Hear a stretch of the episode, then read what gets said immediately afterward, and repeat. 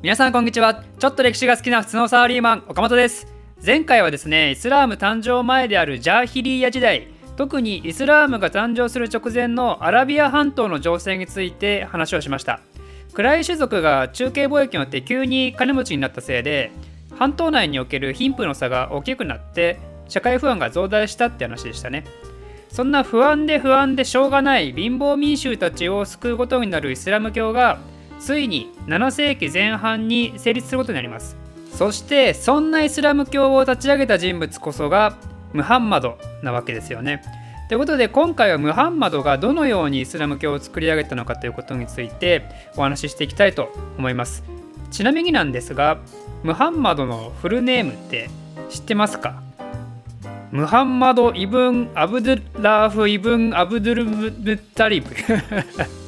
すごいなんか絶対噛んじゃうムハンマド・イブン・アブドゥラーフ・イブン・アブドゥルムッタリブ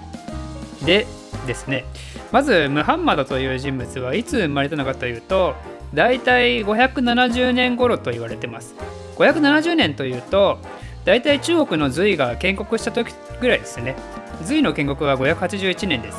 あちなみにねムハンマドはちょっと宗教上の理由から顔出し禁止なのでね動画内ではちょっとモザイク かけておきますね。モザイク取ったらちょっと殺されるかもしんないんでね。フランスの教師やばいことになったしね。タイムリーな話ですけどね。でムハンマドはですね後にあの貧乏人の味方になるイスラム教の教祖というぐらいだから彼自身も貧乏生活を強いられていたかと思いきやですね実はですね金持ち暗い種族出身なんですよ。しかも暗い種族の中でもエリート一家であるハーシム家に属してるんですよね。ハーシムというのはムハンマドのひいおじいちゃんなんですけど、まあ、とりあえず彼は家計的に苦しくて苦しくて仕方がないような人生を過ごしたわけじゃないんですよね。ただムハンマドは生まれた時にはすでに父親は死んでて母親もまだムハンマドが小さい子に亡くなっちゃって両親の愛情を受けないまま育ったんですよね。だからかわいそうな人物ではあるんですよ。なので最初はムハンマドはおじいちゃんに育てられるんですけどただこのおじいちゃんももうムハンマドを引き取った時にはすでに100歳超えててねまあ、すぐぽっくりいっちゃうわけですよね。ということで今度はそのおじいちゃんの息子だからあのムハンマドにとっておじさんに育てられることになります。ムハンマドにとって幸運だったのはですねこのおじさんアブ・ターリブというんですけどこのアブおじさんめちゃくちゃムハンマドを可愛がるんですよ。なんかグリム童話とかだとすごくいじめられそうなシチュエーションなんですけどねで彼はそんな優しいアブおじさんと幸せな生活をずっと過ごすわけですけど25歳になった時人生の転機が訪れます。それは何かというと超金持ちのハディージャという女性と結婚したんですよ。このハディージャも実は暗い種族で端向けだったかな。なので実は親戚みたいなもんなんですけどムハンマドとはめちゃくちゃラブラブだったらしいですね。でムハンマド25歳の時に結婚したって言いましたけどハディージャはなんとその時40歳なんですよ。しかもバツ2っていうまあ未亡人だったんですけど。であまりにもラブラブすぎた2人はこの後子供をポンポンポンって作って息子2人に、えー、娘4人の計6人の子供を作ります、まあ、だけど息子2人は成人前に亡くなってしまうので直系の後継者には恵まれないんですよね。で、えー、そんなラブラブ生活を続けてたムハンマドなんですけど40歳頃からですね。なぜか洞窟で瞑想生活を始めます。なぜでしょうね。なぜかよくわからないですけど40歳からだからおそらく全員子供は生まれててそれで男の子2人が亡くなった後かもしれないですね。だからまあいろいろ悲しんだりして思い悩むこともあったのかもしれないですね。でそんな感じで思い悩んでいたまんまだですね。洞窟での引っこもり生活をしたとそんな生活がしばらく続いてそして610年になんと今後の人類史に莫大な影響を及ぼすきっかけとなる超一大イベントが起こります。それは何かというと大天使ガブリエルとの遭遇です。ムハンマドがいた洞窟にね大天使ガブリエルが突如として現れたんですよ。そしてガブリエルがですね唯一神アッラーの代理として啓示をムハンマドに与えたんですよね。アッラーがこんなに立派なこと言ってるからお前ちゃんとそれを周りの人間に教えろよってことです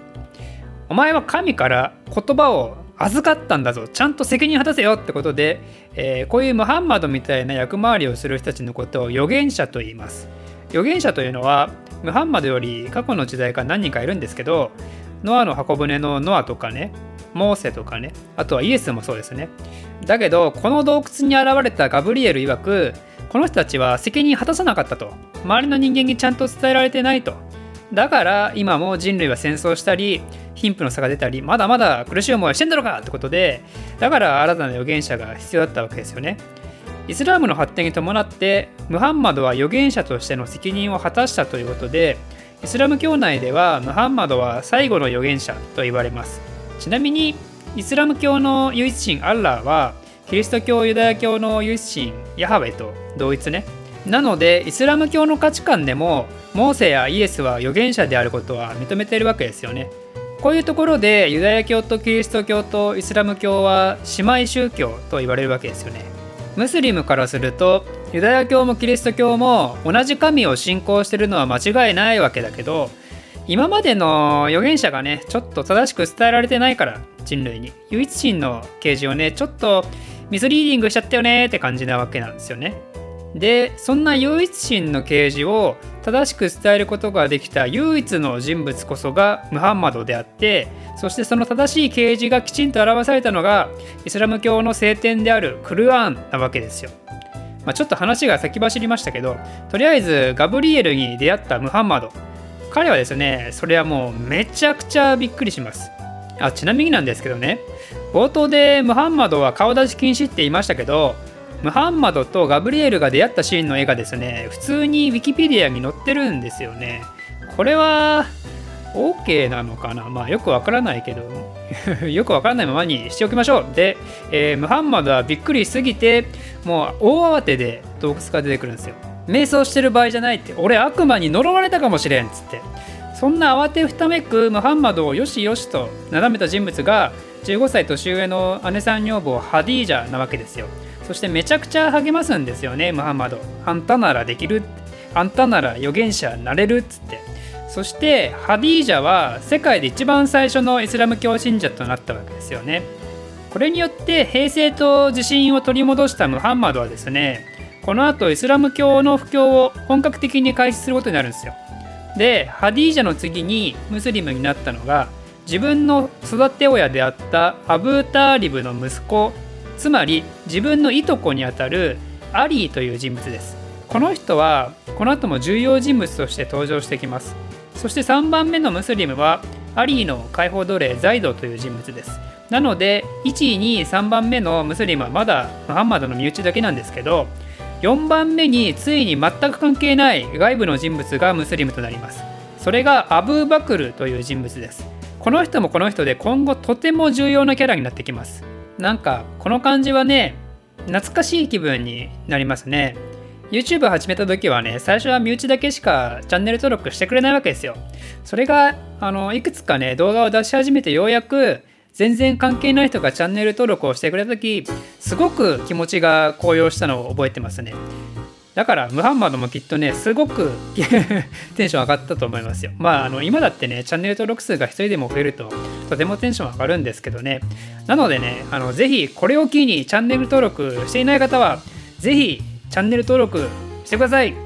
あちなみにですねあのアブーバクルの娘は後々ムハンマドの奥さんになります。ハディージャは年が離れたこともあって先に亡くなってしまうんですけどその後の奥さんとしてこのアブバクルの娘はね嫁ぐわけですよね。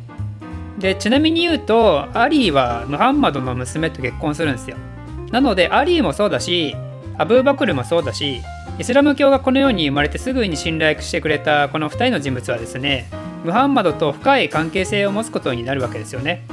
で先ほどムハンマドは2人息子がいたと言いましたけど早くに亡くなっちゃったって言いましたよね。なのでアブーバクルとねアリーは、えー、ムハンマドの死後にですねイスラム教のリーダーとしてまた現れてくるわけですよ。まあそれについてはまた後々お話しすることになるかと思います。ということで、えー、生まれたばかりのねイスラム教なわけですけど無事に京都も増えつつありムハンマドは預言者として順風満帆な人生をこの後過ごすことになるかと思いきやですね今後このイスラム教の考え方がとある勢力との間に大きな争いを生んでいくことになります。その勢力は誰かというとなんとムハンマドの出身部族であるクライ種族です。